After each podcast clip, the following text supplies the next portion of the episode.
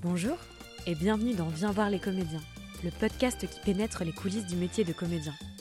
Dans cette nouvelle saison, retrouvez des auteurs, des metteurs en scène et des comédiens qui ont accepté de partager avec nous leur parcours et les dessous de la création. Dans cet épisode, je reçois Léna Garel. Formée au conservatoire du 19e arrondissement de Paris, elle commence sa carrière au Festival d'Avignon dans une mise en scène de La Brèche de Tommy Mio. Fascinée depuis son plus jeune âge par le pouvoir du jeu pour influencer nos représentations des corps, et notamment des corps féminins à travers le personnage de Morticia Adams, Lena place au cœur de son travail la réflexion sur les représentations féminines et leur évolution. Particulièrement curieuse, elle se nourrit aussi bien de films, de livres que d'essais sociologiques pour nourrir son travail de comédienne. On a parlé de la façon dont le théâtre permettait de déconstruire et questionner nos préjugés, de ses expériences théâtrales et cinématographiques, et de ses influences diverses. Mais je ne vous en dis pas plus. Bonne écoute. Bonjour Léna, merci beaucoup d'avoir accepté de participer au podcast. Merci à toi. Euh, avant de commencer, est-ce que je peux te laisser te présenter rapidement? Oui, alors du coup, donc je m'appelle euh, Léna, j'ai 24 ans. Euh, je suis comédienne, je fais donc à la fois du théâtre et du cinéma et j'ai fait aussi une série. Et je fais aussi des cours de théâtre parfois, je fais des, aussi des ateliers de théâtre. Euh, qui mêle un peu euh, théâtre et féminisme. Enfin, donc voilà, je fais à peu près euh, tout ça, quoi. Est-ce que tu te souviens de tes premiers souvenirs marquants de théâtre, que ce soit de jeu ou en tant que spectatrice? Ou de cinéma enfin, Ouais, je pense que ça va être plus cinéma. Je me souviens que j'avais vu La Famille Adams et que je me souviens du personnage de Morticia Adams et de, que fait Angelica Houston. Et je sais pas pourquoi, mais elle, ça m'avait complètement rentré dans la tête. Parce que je trouve qu'elle a une dégaine quand même qui est pas possible avec ses longs cheveux noirs, ce teint blanc, le rouge à lèvres rouge. Elle est hyper sensuelle, mais en même temps, tu sens que c'est une sensualité qui est complètement choisie par elle et qui est pas subie. Enfin, il y a un truc où elle a une présence dans son corps qui est dingue, enfin, moi que j'adore. Et tu sens que le mec est juste complètement fou amoureux d'elle. Enfin, il la regarde, il y a une scène où elle, il la fait danser. Elle fait genre 20 tours sur elle-même. Enfin, je me souviens que ce film m'avait complètement marqué parce que je me souviens de ce personnage féminin qui me semblait complètement, euh, complètement hors des normes, hors des, féminités, on va dire, euh, potentielles. Et là, d'un coup, je la trouvais tellement libre, tellement. Enfin, on sentait que c'était elle qui choisissait de s'aimer, euh, de se montrer belle, désirable si elle le voulait ou pas. Elle gère sa famille, mais complètement de manière enfin, ultra trash et bordélique. Enfin. Et moi, ce film m'a complètement. bah, ça m'a complètement bouleversée. Et c'est là, je crois, où je me suis dit que je voulais être comédienne. Je me suis dit, bon, j'ai envie de faire ça. Ah, j'allais te demander s'il y avait un lien ou pas du tout. Ouais, vraiment, ça joue un rôle euh, hyper important. Ouais. T'étais jeune du coup Ouais, je pense. Je sais même pas à quel âge j'ai vu ce film. J'avais genre, je sais pas, 7-8 ans, un truc comme ça. Et je me suis juste dit, ok, je veux être elle là. Elle a l'air bien, elle a l'air libre, elle a l'air. Ouais, vraiment. Mais je me suis juste dit ça. Enfin, ce personnage-là, j'avais envie d'être le personnage. Et donc, ça, je me souviens que ça m'a quand même pas mal marqué. Et après, je faisais des cours de théâtre, mais genre vraiment de, trucs d'enfants, quoi. Enfin, euh, au collège, euh, non, ou même en primaire, j'avais une prof qui était géniale, qui nous faisait faire des trucs complètement délirants. Et, hum, et je m'éclatais, c'était terrible. J'ai revu des vidéos, c'est catastrophique. je pense que j'ai jamais vu un enfant jouer aussi mal de ma vie. Mais, c'est bien, genre tes parents ils t'ont pas dit arrête. non, ils, non ils, bon, ils disaient pas grand chose, mais j'étais à fond, je hurle tout le temps, je fais que hurler. Je faisais un fantôme, je me souviens, je m'éclatais. Bah, justement, j'avais le teint pâle comme Morticia Adam, donc là j'étais mais au summum.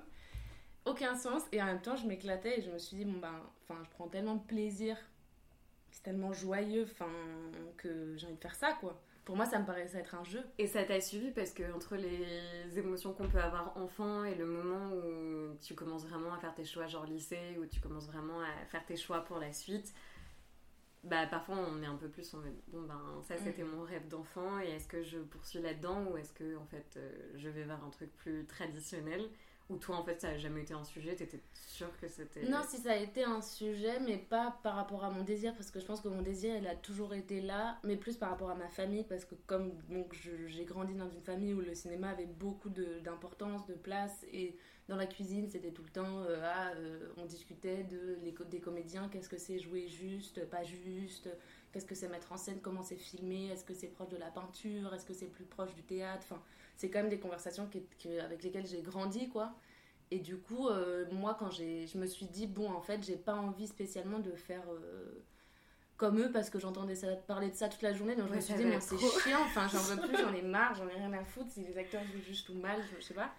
Donc ça a un peu, j'ai mis de côté et je me suis dit, bon, je vais faire autre chose, je vais vraiment faire autre chose. Donc j'ai pensé à plein de choses, j'ai pensé à, euh, je sais pas, être prof, être avocate. Je faisais des, des habits pour mes poupées, pour mes machins.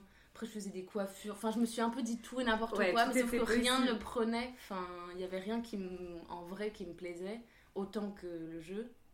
Et donc, quand même, après, pendant le lycée, je me suis dit, bon, je vais pas ne pas faire euh, la chose qui me plaît le plus. Principe, ouais, c'est ça, juste par principe, ça a aucun sens. Donc j'ai essayé et après ça, voilà. Après ça m'a plus lâché quoi. Je sais pas si c'est directement le conservatoire, mais j'ai du coup tu avais fait des études littéraires euh, à la fac. Tu avais fait une hippocane Moi j'ai fait hippocane et c'était en spé théâtre. Et mon prof de théâtre était quand même euh, vraiment assez génial. Et après, je me suis dit, bon, j'ai pas envie de faire de Cannes parce que euh, c'était quand même. Euh, enfin, j'étais un peu dans les vapes. Moi, j'ai fait Hippocane, mais pour, parce que j'adore lire, j'adore les textes. Mais pour moi, les textes, c'est un truc qu'on. Enfin, j'aime pas spécialement l'idée de. Euh, on doit pas toucher un texte, il est, il est, on doit, enfin, les auteurs sont des gens qu'on doit respecter. Enfin, moi, depuis que je suis toute petite, dès que j'ai un livre, je, j'écris dessus, je prends des bouts, je fais des montages. Enfin, j'aime pas le respect euh, propre. hyper euh, sacralisé. Voilà, exactement. Je trouve qu'au contraire, les, les, artistes et les bons artistes, ils écrivent pour que ça soit de la matière pour euh, aider dans la vie, pour aider, je sais pas, à, réfléchir, j'en sais rien. Et du coup, c'est vrai que en Hippocane, j'ai trop kiffé parce que c'était complètement, enfin, c'était que de la lecture et tout ça. Mais par contre, de construire un espèce de rapport à l'écriture sacrée, moi je crois pas que le sacré ça soit très intéressant, en tout cas pour les comédiens parce que je pense que c'est de la matière à bouffer. Enfin, les mots, c'est de la. Enfin, voilà, tout ça, il faut, faut, faut, Je sais pas comment dire, mais il faut se l'approprier. Et du coup, je me suis dit que je pouvais pas faire de cagne parce que j'aimais pas ce.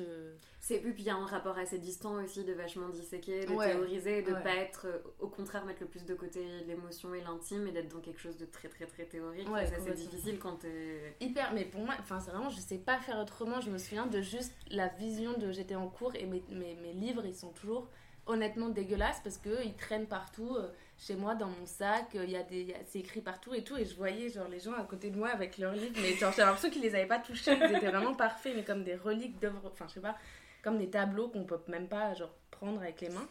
Et je me suis dit ok je pense que je suis pas à la bonne place. Genre je crois que je me suis un peu gourée là. Donc euh, donc après au final je suis pas j'ai pas fait de canne mais le prof de théâtre euh, que j'avais en il m'a dit je comprends que tu te barres, mais j'aime bien euh, travailler avec toi, donc est-ce que tu veux pas m'aider pour euh, le spectacle de l'année prochaine, quoi, comme un peu une assistante, euh, stagiaire, enfin il n'y avait pas de nom précis. Et du coup, je l'ai aidé pour son spectacle, et ça j'ai beaucoup aimé. Et en parallèle, je faisais, j'ai commencé le conservatoire du centre en théâtre, et j'ai adoré, quoi, vraiment. Enfin, il y a un truc qui a pris assez rapidement de plaisir fou. Et surtout aussi parce qu'il n'y a pas que le plaisir, parce que je pense que s'il n'y avait que le plaisir, je, au bout d'un moment, je me dirais, bon, c'est quand même très égoïste de faire un truc euh, juste pour euh, me faire kiffer. C'est aussi à la fois le plaisir et à la fois une volonté vraiment profonde, je pense, de, de faire des personnages féminins qui ouvrent les possibles par rapport à qu'est-ce que c'est euh, un corps féminin qui prend la place, qui défend des points de vue, qui est pas là juste pour faire la popote. Enfin, je sais que c'est aussi Enfin, c'est aussi important que mon plaisir. Enfin... Mais donc ça veut dire que ça a toujours été là depuis tes souvenirs de la famille Adams, même quand tu es rentrée au conservatoire, en fait cette question-là des rôles féminins, elle est, elle est hyper centrale. Et est-ce que du coup il y a eu, je sais pas une désillusion, mais en tout cas quelque chose qui s'est passé par rapport au texte de répertoire que tu pouvais avoir, au choix de rôle que tu pouvais avoir féminin? Est-ce que Enfin, c'était mm. compliqué justement parce qu'il n'y a pas forcément dans, dans, le répertoire classique beaucoup de rôles féminins très mm. intéressants et qui justement prennent la place. Sont... On trouve quand même en cherchant, il y a quand même Georges Sand, il y a euh, euh, Les Caprices de Marianne, il y, a, enfin, il y en a des, des, il y a des petites portes d'entrée quoi. En fait, il faut juste aller chercher honnêtement parce qu'il y en a, après évidemment qu'il y en a beaucoup moins, ça c'est évident. Mais du coup, je trouve ça intéressant euh, parce que ça donne un moteur justement de le fait d'aller chercher les textes qui vont euh, d'un coup parler d'un endroit qui me semble intéressant, important. Et il y en a. Enfin, quand même, il y en a. Après, non, ce qui est plus dur, je trouve, c'est le fait de faire tout le temps des auteurs. Moi, ça manque les autrices. Maintenant, en tout cas, dans ce que je lis, euh, je lis essentiellement des femmes, enfin, concrètement. Mais c'est vrai que dans les études de théâtre, je me suis rendu compte a posteriori que là, par exemple, j'ai toute une bibliothèque de théâtre. Enfin, il y a 90% c'est des hommes, quoi. Et ça, pour le coup, ça, ça rend vraiment triste parce qu'il y, y, a un manque forcément d'une parole, enfin, même si évidemment elle apparaît, elle surgit dans, par exemple, Les Caprices de Marianne, justement.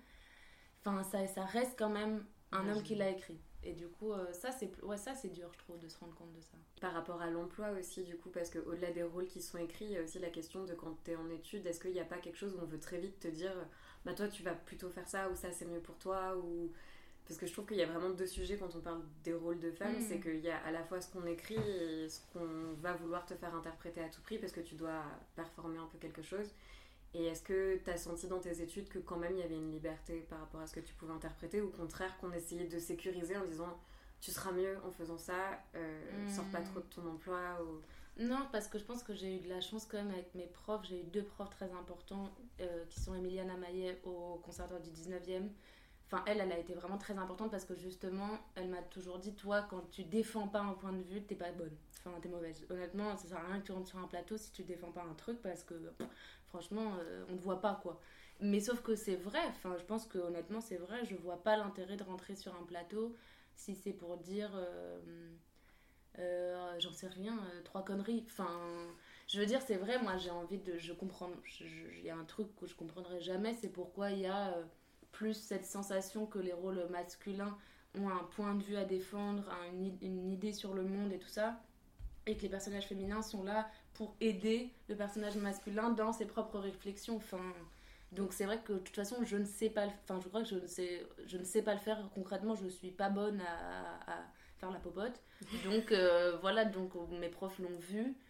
Et donc après, dans mes choix de scène, ils m'ont orienté, euh, voilà, ouais. Oui, parce qu'en plus, c'est vraiment, c'est les raisons pour lesquelles tu le fais, donc tu peux pas te retrouver à aller à l'inverse de ça. Complètement. Là, tu as terminé le conservatoire. Ouais, fini. Donc tes années de conservatoire, t'en gardes quel souvenir? Comme en parallèle, tu as aussi des projets, tu travailles quand même et tu te formes. Qu'est-ce que tu as appris, tu dirais, qui t'a le plus euh, accompagné, qui t'accompagne encore maintenant dans la partie vraiment formation? J'ai appris beaucoup, beaucoup de choses, honnêtement. Franchement, j'ai eu des, des, super profs. Enfin, moi, je suis vraiment une fervente défenseuse des conservatoires d'arrondissement parce que, ben, déjà, c'est quasiment gratuit. Enfin, je veux dire, c'est en fonction de de, de, ce qu'on gagne ou de ce que les parents gagnent. Donc c'est super important que ça existe et qu'on puisse se dire qu'à Paris, il y a d'autres possibilités que euh, de faire les cours Florent euh, si on n'a pas les moyens. Et moi, je trouve ça vraiment terrible que ça soit les cours Florent qui soient si réputés, en tout cas, euh, même dans d'autres régions en mmh. France, qu'on se dise, ah, s'il faut faire du théâtre, il faut monter à Paris, il faut faire les cours Florent. Bah, quand on n'a pas les moyens, il y a un moment, c'est juste pas possible. Donc, heureusement, enfin, vraiment que les conservatoires d'arrondissement existent parce que c'est un lieu qui est déjà hyper libre et c'est surtout, financièrement, c'est possible de le faire, quoi. Enfin, vraiment. Donc, moi, déjà, je, enfin, vraiment, euh, je bénis les conservateurs d'arrondissement, vraiment. Et après, euh, de ce que j'ai appris, euh, je sais pas tellement de choses. Je sais que, ben, par exemple, ma, ma, ma prof Emiliana Maillet, elle nous faisait vachement. Elle nous faisait travailler sur l'autonomie du comédien. Et donc, par exemple, en début d'année, elle nous disait bon, on va monter, je sais pas, par exemple, on avait monté hum, Andromaque elle nous avait dit vous allez vous mettre par petits groupes, vous allez chacun monter un acte et après vous allez toquer aux portes des collèges et des lycées du quartier du 19e 20e. Vous allez euh, rencontrer les profs de français, vous allez leur dire que vous avez envie de jouer dans leur classe et après vous allez faire des ateliers avec les étudiants et tout ça. Bon voilà, maintenant j'ai dit ce que vous allez faire, démerdez-vous. Et donc on devait tout faire, c'est-à-dire qu'on devait vraiment chacun se répartir les trucs, qui joue quoi, ok, qui met en scène, on se, on se mettait en scène les uns les autres.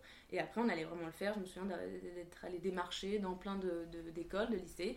On allait jouer dans les lycées et les lycéens sont quand même le public le plus difficile au monde. Enfin, mais c'est ça qui est génial, c'est que c'est dix fois plus dur que de faire un concours de théâtre, par exemple, où tout le monde est bien poli.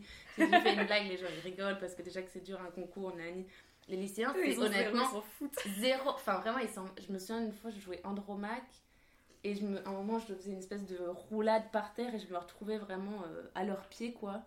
Et il y avait un qui avait dit Ah, mais elle est folle celle-là, pourquoi elle se traîne par terre? Et là, tu es là en train de jouer Andromaque et tu te dis Allez, vas-y, on continue à y croire. On y non, mais c'est vrai, c'est dix fois plus dur que, que n'importe. Enfin, je crois que c'est vraiment le public le plus difficile et du coup, c'est celui que j'aime le plus parce que ça ramène à pourquoi on fait du théâtre, pourquoi on veut raconter font jamais semblant, c'est-à-dire qu'il y a ah bah aller chercher des gens qui seraient pas spontanément venus, donc Complètement. tu dois dix fois plus tenir ton... Ah ouais, non mais c'est génial, on s'est éclaté. Et c'est hyper formateur parce que du coup, en effet... Euh, tu, peux, tu te dis un peu que tu peux jouer devant n'importe qui, enfin même des gens qui regarderaient leur téléphone et tout. Maintenant, ça me fait absolument pas peur parce que j'ai. Fait... Enfin, ouais, c'est ça, j'ai fait dix fois pire. vraiment. Quand tu rentres au conservatoire, est-ce que tu sais un peu ce que tu veux faire? Est-ce que tu rentres en disant ok, je sors, je monte ma compagnie, j'ai envie de faire du théâtre ou j'ai envie de faire du cinéma?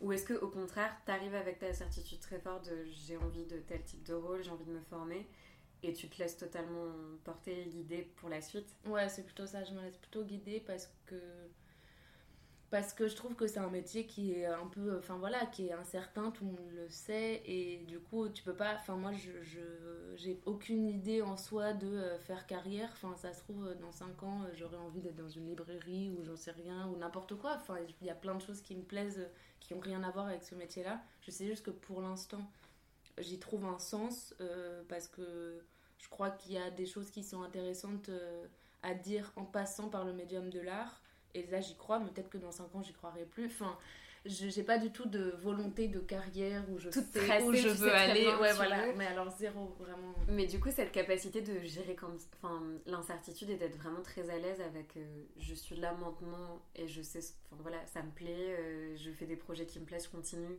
et je verrai. Est-ce que tu penses que c'est quelque chose que tu apprends au fur et à mesure? Est-ce que c'est quelque chose qui fait partie de ta personnalité depuis le départ? Parce que je me dis ça doit être assez difficile et est-ce qu'il faut avoir ça forcément? Je sais pas du tout. Je sais pas, je pense que j'ai un peu ça. Euh, j'ai un peu ça de. Oui, de, de. Par ma personnalité, je sais pas trop pourquoi, mais j'ai pas peur.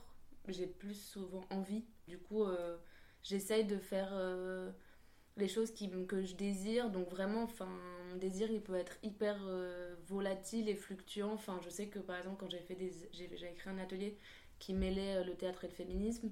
Et quand je sortais des ateliers, j'étais aussi euh, heureuse et émue quand ça se passait bien et malheureuse quand d'un coup ça se passait mal que quand j'allais jouer au théâtre. En soi, c'est, c'est aussi. Enfin, moi, je lis le théâtre et le fait de jouer a aussi de la pensée, enfin, à, vouloir défendre des choses, à réfléchir sur euh, comment avancer euh, par rapport aux stéréotypes qui collent à la peau euh, de, des femmes. Ça, ça peut bouger, ça peut avoir plein de médiums, ça peut...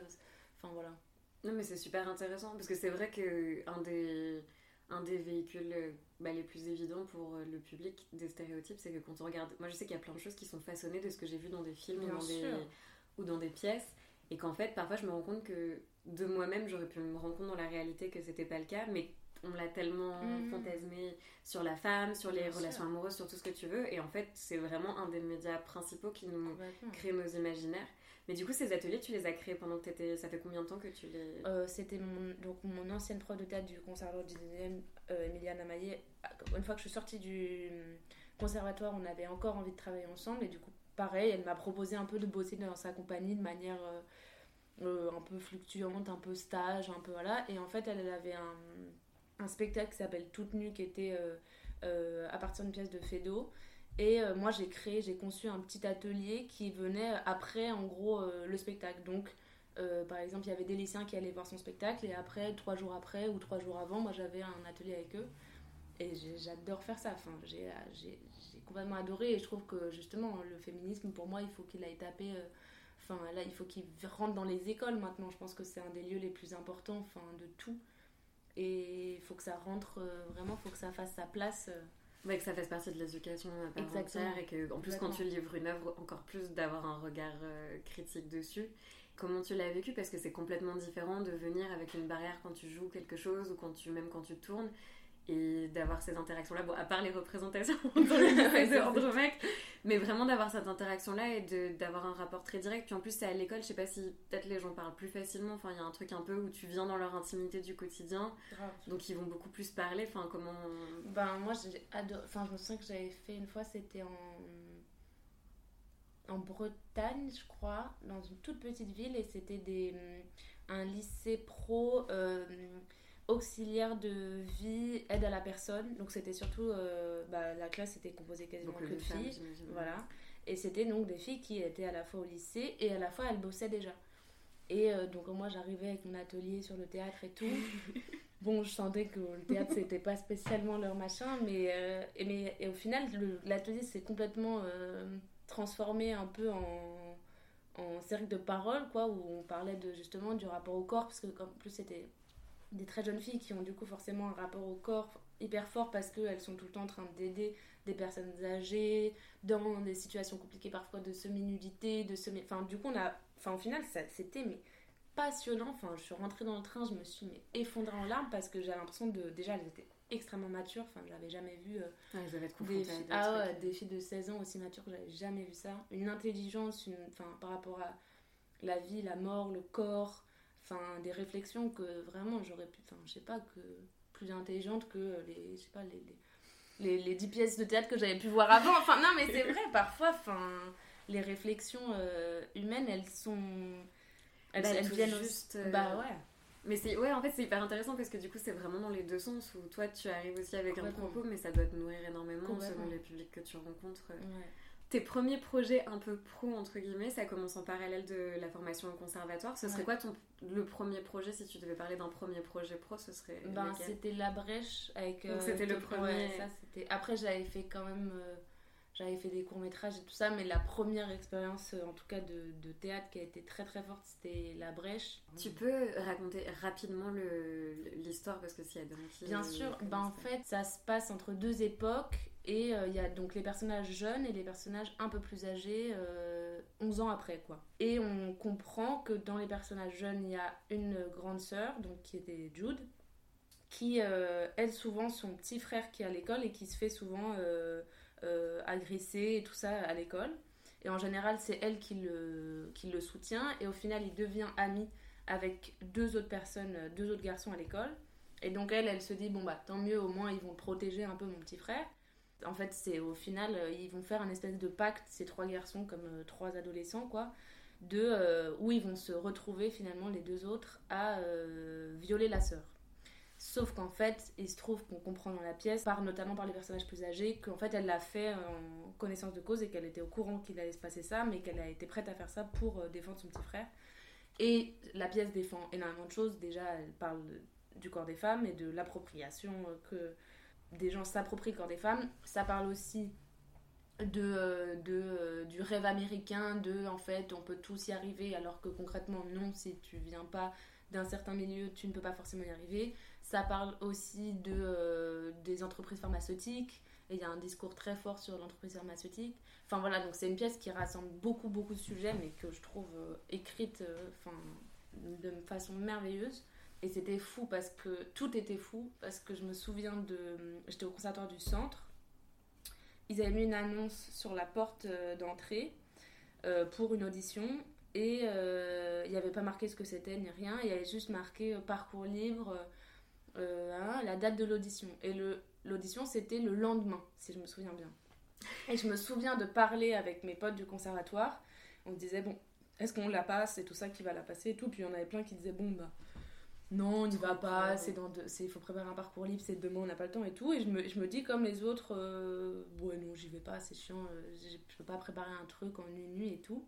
je rentre chez moi et quand même, je me dis, hmm, chelou, je m'endors et après, je me réveille genre vers 2h du matin, je me dis, ok, non, c'est pas, pas possible, allez, j'y vais. Je prends mon ordi, je me dis, qu'est-ce que j'ai envie de. Enfin qu'est-ce que j'ai envie de faire? Donc, je vais sur YouTube, je regarde des interviews de Delphine Seyrig. Et après, j'étais en train de lire un truc de Marguerite Duras qui était trop intéressant sur les femmes. Du coup, je fais un espèce de mélange, euh, genre, je prends des bouts de tout, je fais un texte. Et je me dis, mais je pourrais jamais l'apprendre pour demain, il est 4h du matin, c'est terminé. Donc je me dis, bon, c'est pas grave, je vais faire un petit truc je vais les mettre dans mes oreilles euh, avec des écouteurs et puis je vais leur dire quoi, je m'en fous, euh, enfin ça va, c'est demain. Je vais, c'était à Nanterre-Amandie, donc quand même je m'étais dit, hum, Nanterre-Amandie et tout, pas mal. Ah. Et j'arrive là-bas, je fais le truc, mais vraiment dans ma tête, c'était n'importe quoi. Enfin, tu t'es vraiment dit, j'y vais Ouais, j'avais, ouais, voilà, j'avais dormi 4 euh, heures. Enfin, puis mon truc, je l'avais même pas appris. J'étais, avec des oreillettes, j'étais en train de dire mon truc. Et je vois qu'il y a une femme qui était dans le jury. Et je vois qu'elle me regarde et je sens qu'il y a un truc, euh, je, sais pas, j'adore sa présence, j'aime bien comment elle est et tout. Et on lit euh, des extraits de La Brèche. Et après, il me commence à me demander, oui, du coup, est-ce que tu serais libre, euh, donc 2017, 2018, 2019 Je me dis, oulala, le truc est sur 3 ans, mais en fait, c'est un énorme truc, je comprends pas et tout. Mais je savais pas du tout qu'est-ce que c'était. Et je dis, bah oui, bien sûr, je suis libre. Évidemment, je suis libre pendant 300. Enfin, genre, il y a des gens qui ont un truc. Enfin, bien sûr que j'étais libre. Et après, elle me rappelle, je repasse une autre audition et tout ça. Et donc, je l'ai, quoi, j'ai le truc. Et je comprends que c'est pour le festival d'Avignon In. Mais Enfin, la Donc, blague. incroyable. Donc, tu- au moment où tu sais que t'es prise, tu apprends que Ouais, c'est ouais. pour le festival. je savais pas. Mais enfin. Absurde. Enfin, j'avais 18 ans. euh, j'étais hyper euh, jeune dans mon rapport au plateau. Enfin, j'étais hyper euh, incertaine de même euh, est-ce que j'avais envie de faire ça et tout. J'étais encore pleine de questions. Et en fait, donc, cette femme qui était dans le jury, c'était Sarah Siller, qui est la dramaturge de Tommy Mio, qui est une femme extraordinaire qui l'accompagne sur tous ses projets. Heureusement, enfin, je pense que c'est elle qui a vu euh, un peu avant, potentiellement avant les autres, j'en sais rien, mais qu'il y avait un truc. Et après, du coup, j'ai- il y a eu cette pièce-là. Et j'ai, du coup, il y a le personnage de Jude que j'ai joué après pendant trois ans, qui est vraiment euh, pour moi la première rencontre que j'ai fait avec un personnage. Et qui est. Enfin, je m'en souviendrai toute ma vie, quoi. Parce que. Ouais. euh, Donc, c'était combien de temps euh, les- après les rencontres avec les autres comédiens, la préparation, enfin, toute la préparation en amont jusqu'au festival? Euh, je crois qu'on a répété pendant deux mois. On a répété au 104. Après, on a joué au festival. Et après, on a joué à- au 104. Et après, on a, il y a eu le Covid. Et au final, du coup, on a repris, on a fait euh, la tournée après le Covid. Donc, en fait, ça s'est vraiment étalé ont sur un nombre bien fait de bien prendre tes disponibilités. Ouais, complètement. Mais et c'est vrai que cette pièce, comme elle. Enfin, ça fait.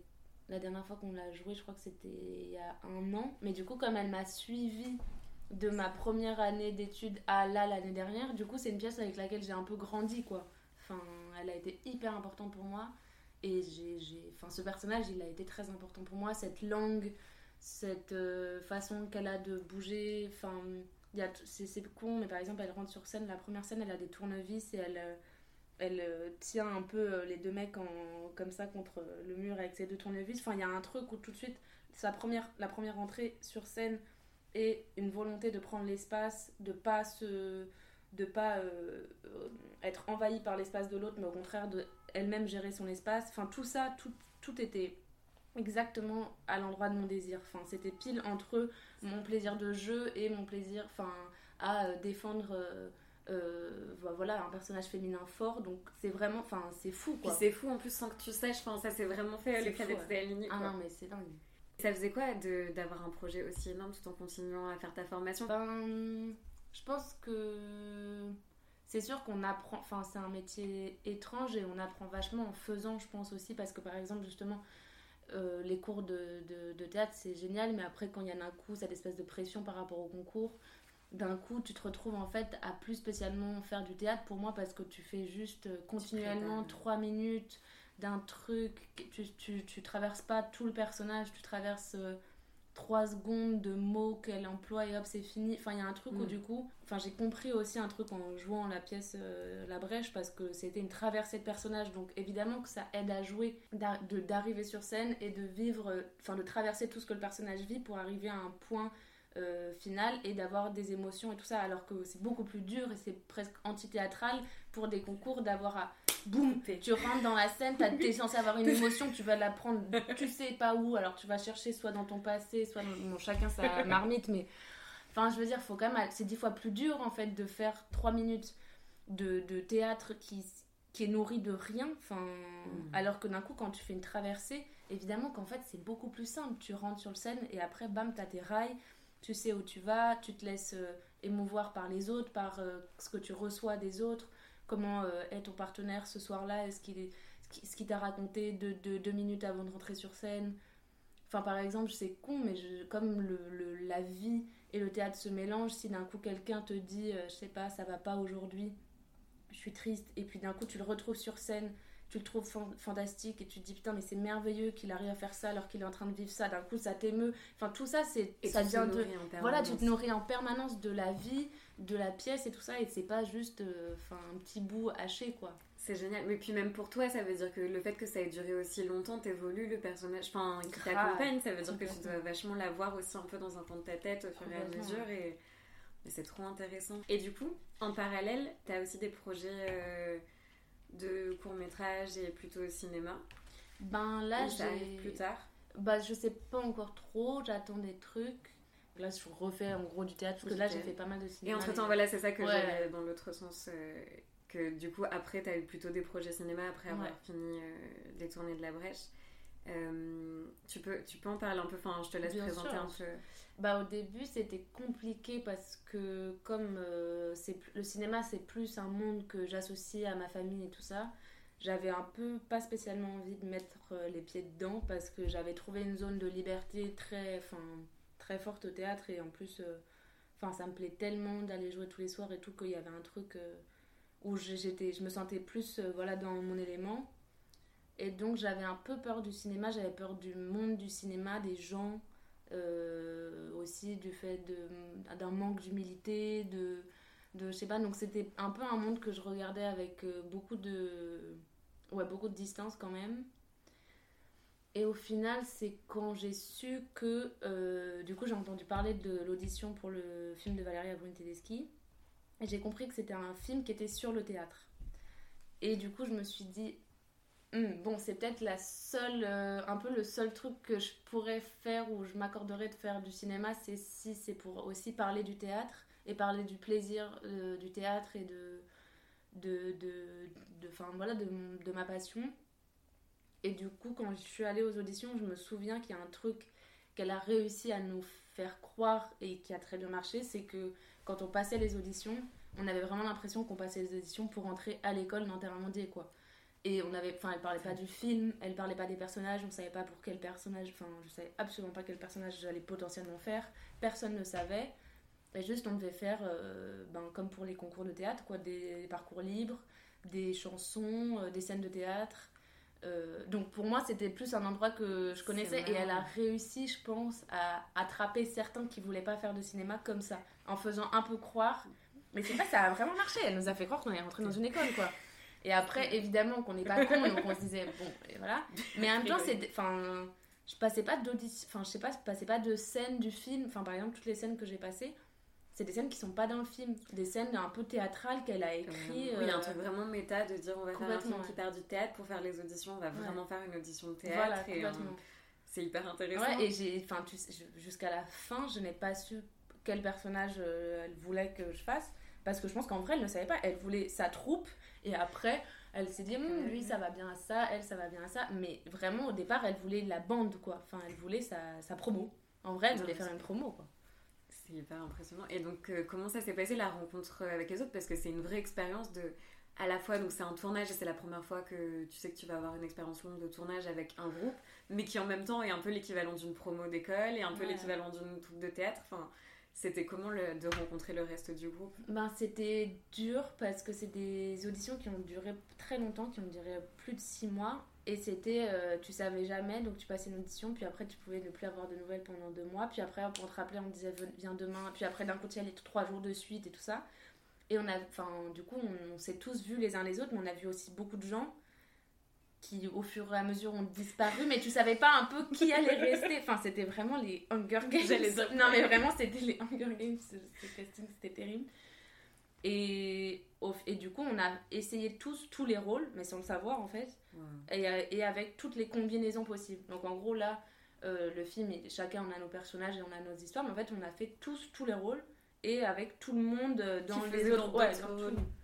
Et du coup, c'était. Bah, c'était c'est vrai que c'était quand même des castings qui étaient à la fois franchement c'était fou enfin c'était assez merveilleux et en même temps c'était très très dur ouais c'était éprouvant c'était éprouvant. Et donc ça doit être un soulagement limite plus qu'une école. Enfin, c'est pas aussi loin hein, ah ouais. pour rentrer dans une école. Ah, mais c'était ça, ouais, complètement.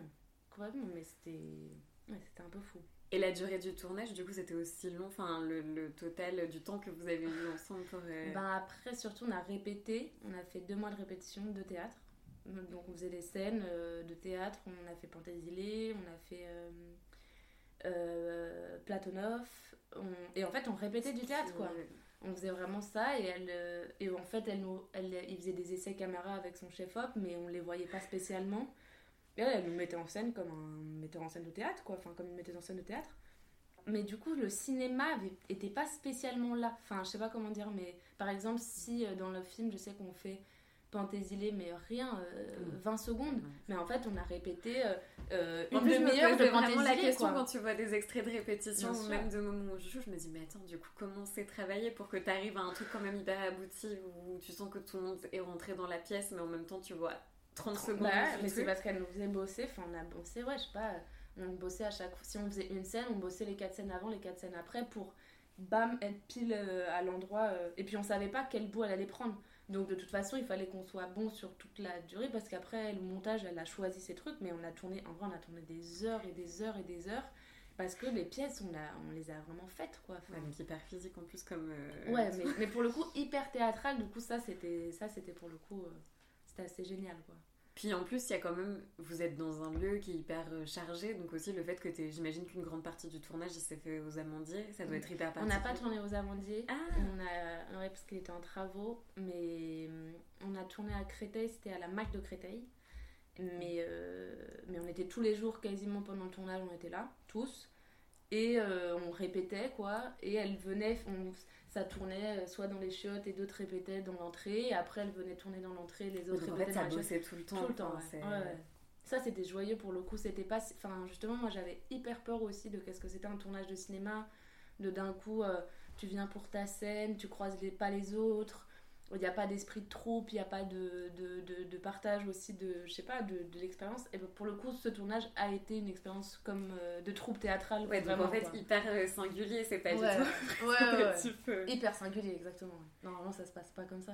Enfin... Ça devait être hyper émouvant, j'imagine, ça devait être dur aussi de terminer quand tu passes autant de temps et que tu travailles tellement de choses différentes, que tu passes par tous les endroits, que tu t'appropries vraiment un peu tout et ça devait être difficile à la fin de sortir de ça ou pas forcément t'es content parce que ça y est Ouais, t'es un peu content quand même quand ça s'arrête parce que c'était éprouvant quand même. C'était ouais, c'était c'était dur, enfin honnêtement, c'était un tournage qui était qui était éprouvant physiquement, mentalement et tout ça. Après euh, et puis il y a eu aussi il y a eu une pause et après on a retourné parce qu'il y avait toutes les scènes à New York. Du coup, on est parti à New York en décembre alors qu'on avait tourné en juillet.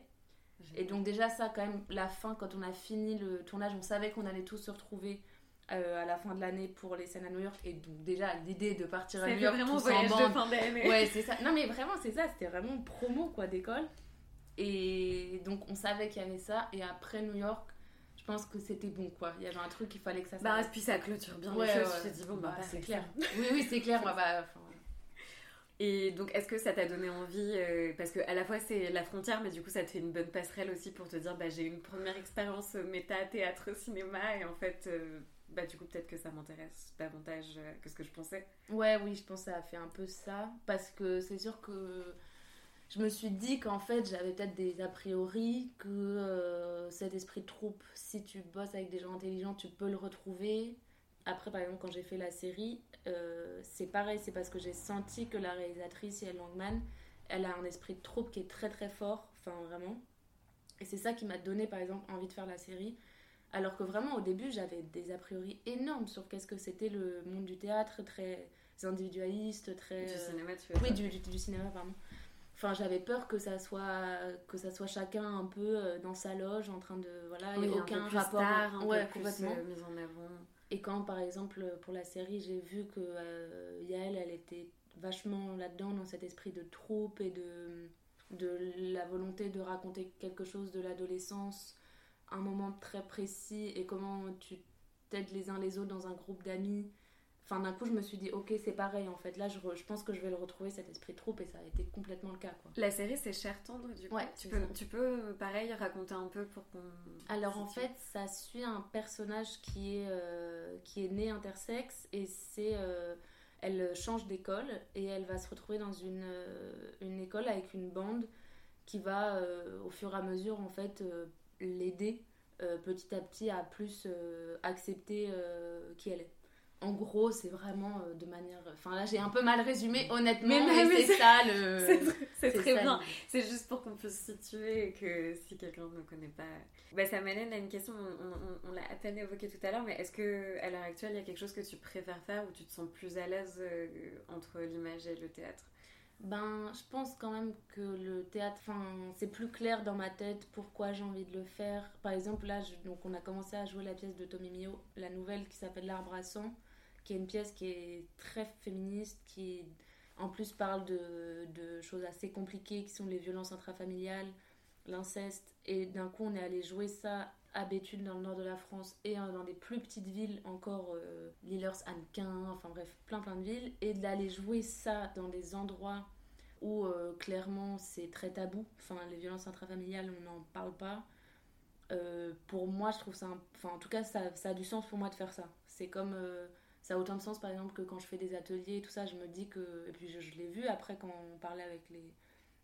Avec le public et tout ça, parce qu'en gros, on joue la pièce pendant une heure et après, on a préparé une soupe et on invite les gens à rester euh, et à parler avec nous parce que comme le sujet est quand même vraiment dur, je pense pour redescendre ouais, faut un peu ouais, la pièce elle est là c'est un cran au-dessus ouais, parce que, la brèche déjà quand même oui oui la brèche c'est pas facile mais là l'arboisson c'est vraiment dur et c'était ouais c'est une pièce qui est qui est vraiment dure pour le coup qui est très très intelligente j'aime beaucoup euh, l'écriture elle est magnifique elle est écrite par un, un mec qui s'appelle Angus Cherini qui est australien, et c'est trois femmes, une mère et ses deux filles, qui, euh, qui tuent euh, dans la première scène. Enfin, la, scène, la pièce commence et elles ont tué le père de famille, toutes les trois ensemble.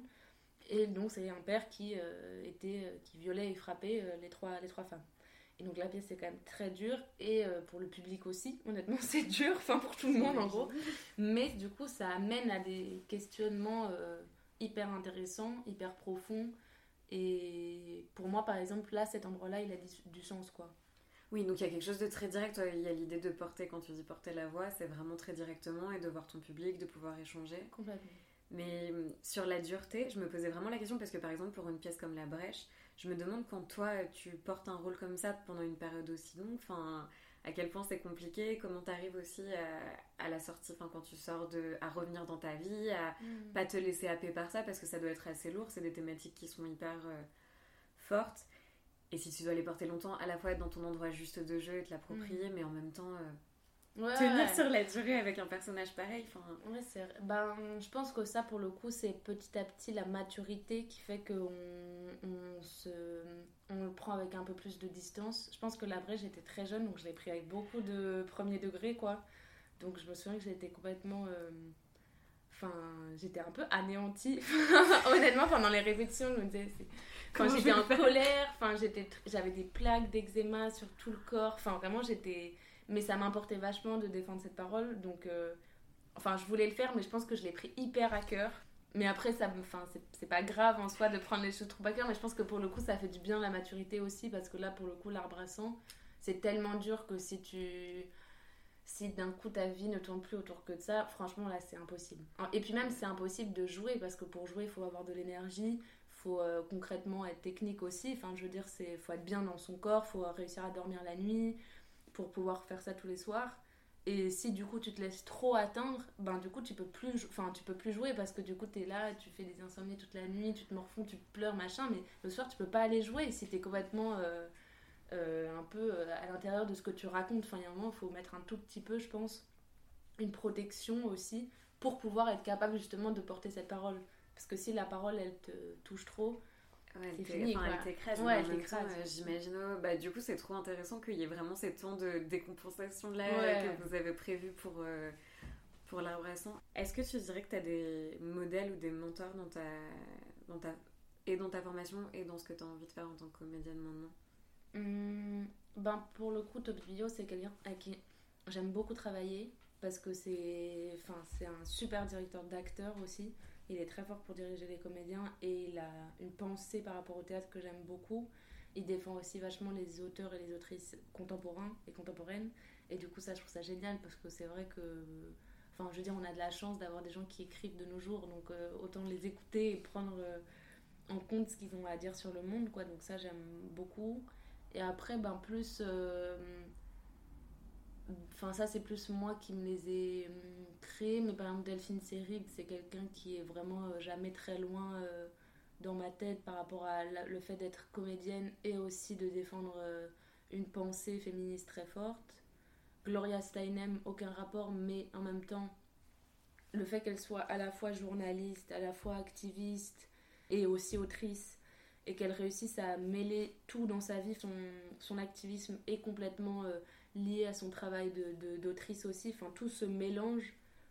Et ça, pour le coup, moi, c'est vraiment un de mes repères dans la vie, de savoir que les, enfin, ma pensée peut euh, complètement euh, euh, aussi être importante dans mon travail et inversement, et aussi sa manière de vivre sa vie. Enfin, c'était quelqu'un qui, qui était quand même très très libre, même dans ses relations amoureuses, qui était enfin qui a fait des enfin c'était comme une journaliste d'investigation elle a fait elle a eu mille vies quoi cette femme et ça je trouve ça très très inspirant donc c'est plus ouais j'ai un peu des, des, figures comme ça qui sont pour moi des modèles mais pas que par rapport au jeu mais aussi par rapport à la manière de vivre sa vie quoi. Non mais c'est vrai que c'est vachement présent depuis le départ qu'il n'y a pas euh, c'est pas le théâtre euh, hors sol qui existe de son côté et éventuellement euh, des, une idéologie à côté. Mais est-ce que sur cet engagement et même ce rapport au texte, aux figures féminines, à l'engagement que tu as à la fois dans les rôles que tu veux faire et sur les, les actions que tu mets en œuvre à côté.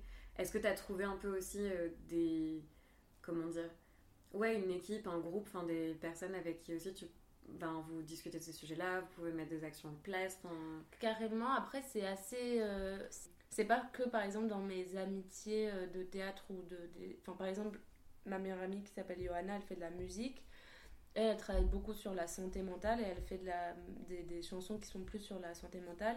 Et ça, par exemple, ça m'inspire vachement et j'ai de plus en plus envie aussi, si je continue à faire des ateliers, ou enfin voilà, que ça rentre aussi dans les sujets qui sont dans mes questionnements, enfin tout ça, Enfin, moi, pour le coup, j'ai plein d'amis qui sont pas spécialement. Euh, qui font pas le même métier que moi, et ça, j'aime beaucoup. Moi, j'ai toujours peur, le fait d'un de, d'un coup de rester dans une zone, et d'un coup de parler que de théâtre, et de parler que de cinéma, et tout ça, je trouve ça quand même compliqué, parce que le but, c'est aussi de défendre et de jouer des situations de la vie.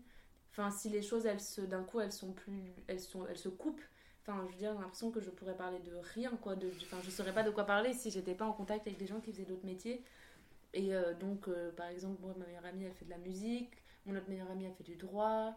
Et enfin, je suis très entourée par, euh, par euh, plein de, de... Bah, mon amoureuse, elle travaille plus dans l'écologie. Enfin, je suis vraiment très entourée Donc, chaque chose euh, te permet aussi d'avancer sur ta réflexion. Oui, c'est vrai que si c'était que des personnes qui font la même chose avec le même angle, en fait, au bout du compte... Ah ouais, moi je pense que ça m'épuiserait. pas du tout, mais pas du tout, du tout, du tout. Mais tu disais, en plus, tu le disais au tout départ, de ça me saoulait quand ça parlait que de cinéma ah bah et tout autour, donc euh, j'imagine...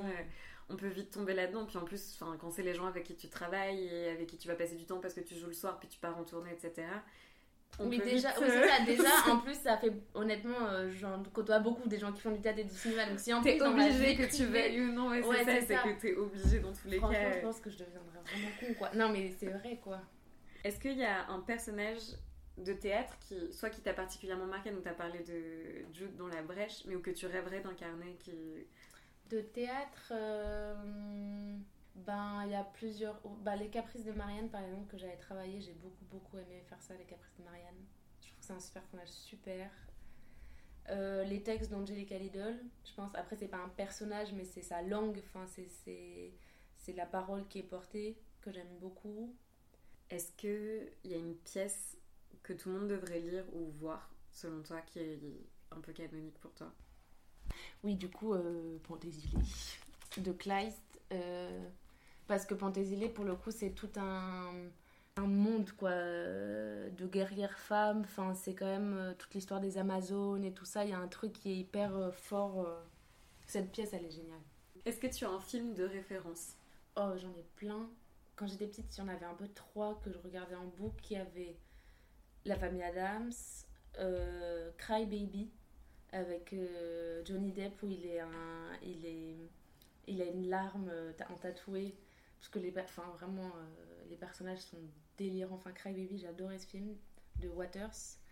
Et il y en avait un autre, c'est Mirage de la vie, que j'adore, qui est un film merveilleux. C'est un peu un mélo euh, américain et c'est très beau. C'est Enfin, moi, ce qui me plaît vachement, c'est qu'il y a deux personnages de petites filles qu'on voit grandir. Il y en a une qui est métisse et une qui est blanche. Et peu à peu, comment elles se. à l'adolescence, leur rapport à leur propre corps alors qu'elles étaient très très amies et très proches dans leur enfance, d'un coup, en fait, le fait qu'elles ne vivent pas leur corps de la même manière, ça les éloigne complètement. Et c'est magnifique ce film, vraiment Mirage de la vie, c'est magnifique. Mais pour le coup, c'est vrai que le cinéma, même si en tant que comédienne, j'ai un rapport un peu plus distant avec le cinéma, pour le coup, en tant que spectatrice, c'est hyper important. Enfin, j'adore aller au cinéma, j'adore voir plein de films. enfin, dans tous les sens. Est-ce que tu as un auteur ou une autrice phare de soit théâtre, mais ça peut être littérature en général? Hmm, ben Marguerite Duras, beaucoup quand même.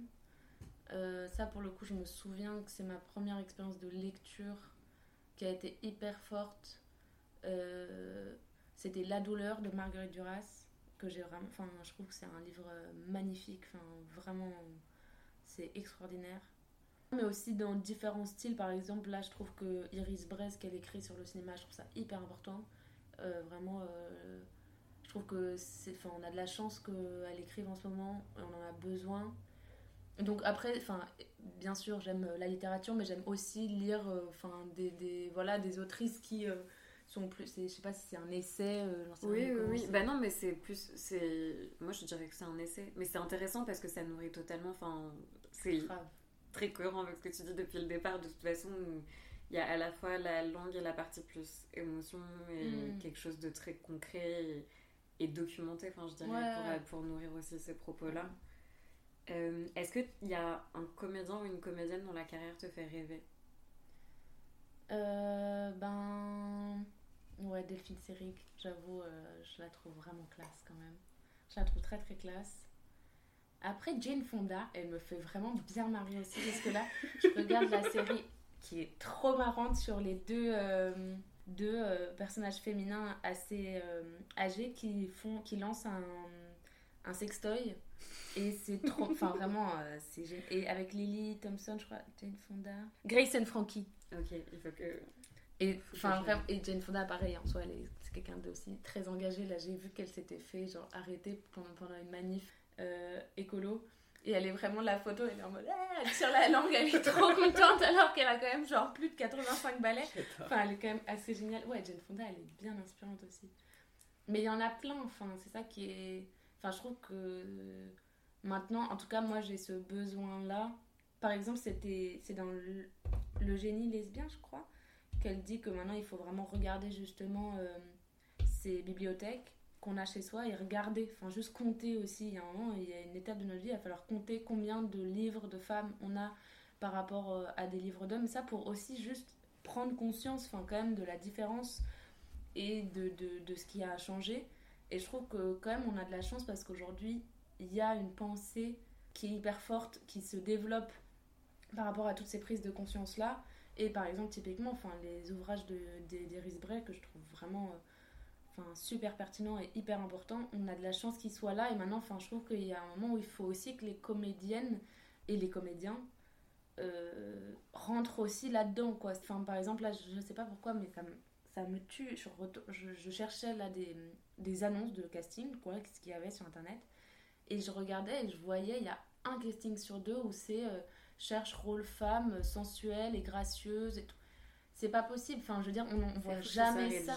mais oui, on voit jamais ça pour les hommes. C'est impossible. Et maintenant, il faut que ça soit interdit. Enfin, je veux dire, on n'est pas là pour être sensuelle et gracieuse. On est là, si on veut l'être, d'ailleurs, c'est un choix qui est personnel et intime. On peut pas l'imposer à quelqu'un. Et en plus, enfin, j'ai perdu ce que je voulais dire.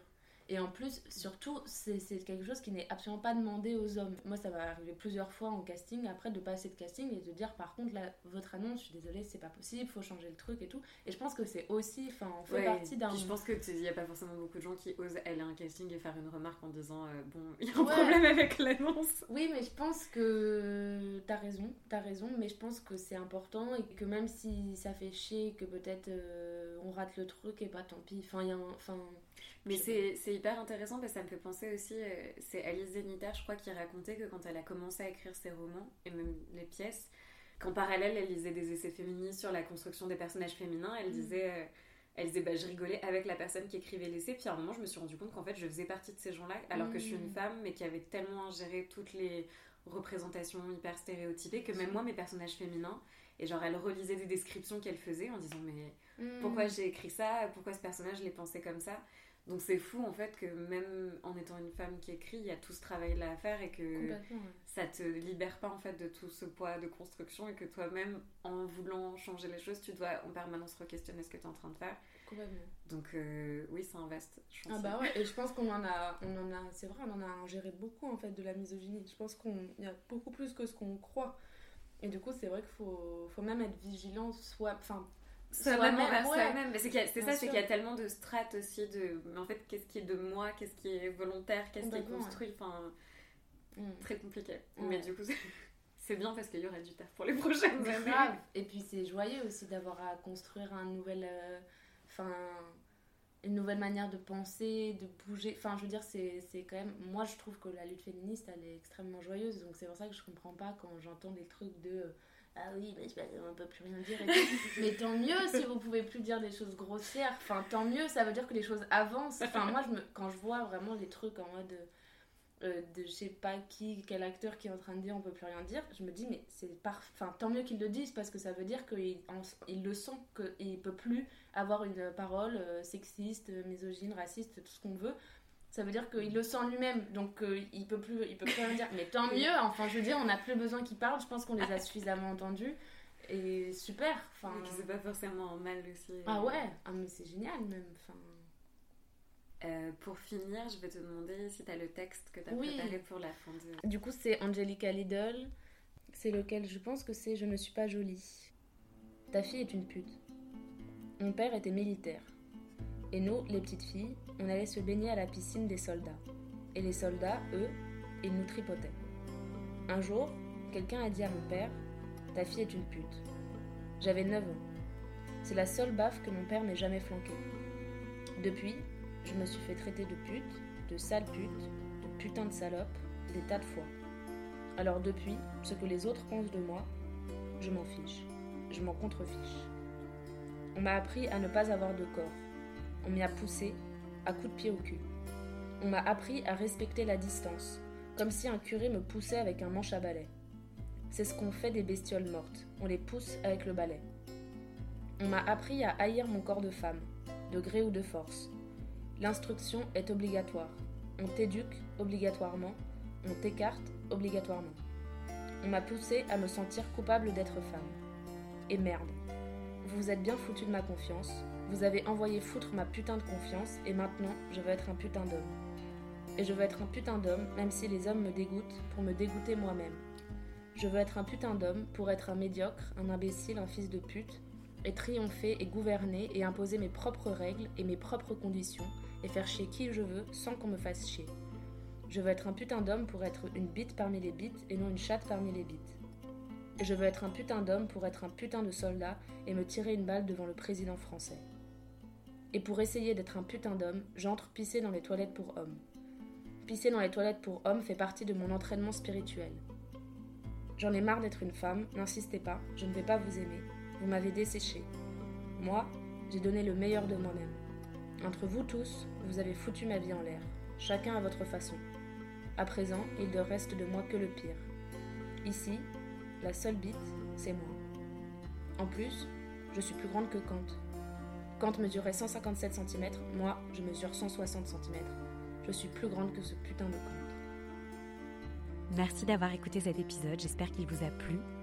Pour suivre toute l'actualité du podcast, rendez-vous sur la page Instagram de Viens voir les comédiens. Si vous souhaitez nous soutenir, n'hésitez pas à laisser une note ou un commentaire sur Apple Podcast et à le partager auprès de vous. À très vite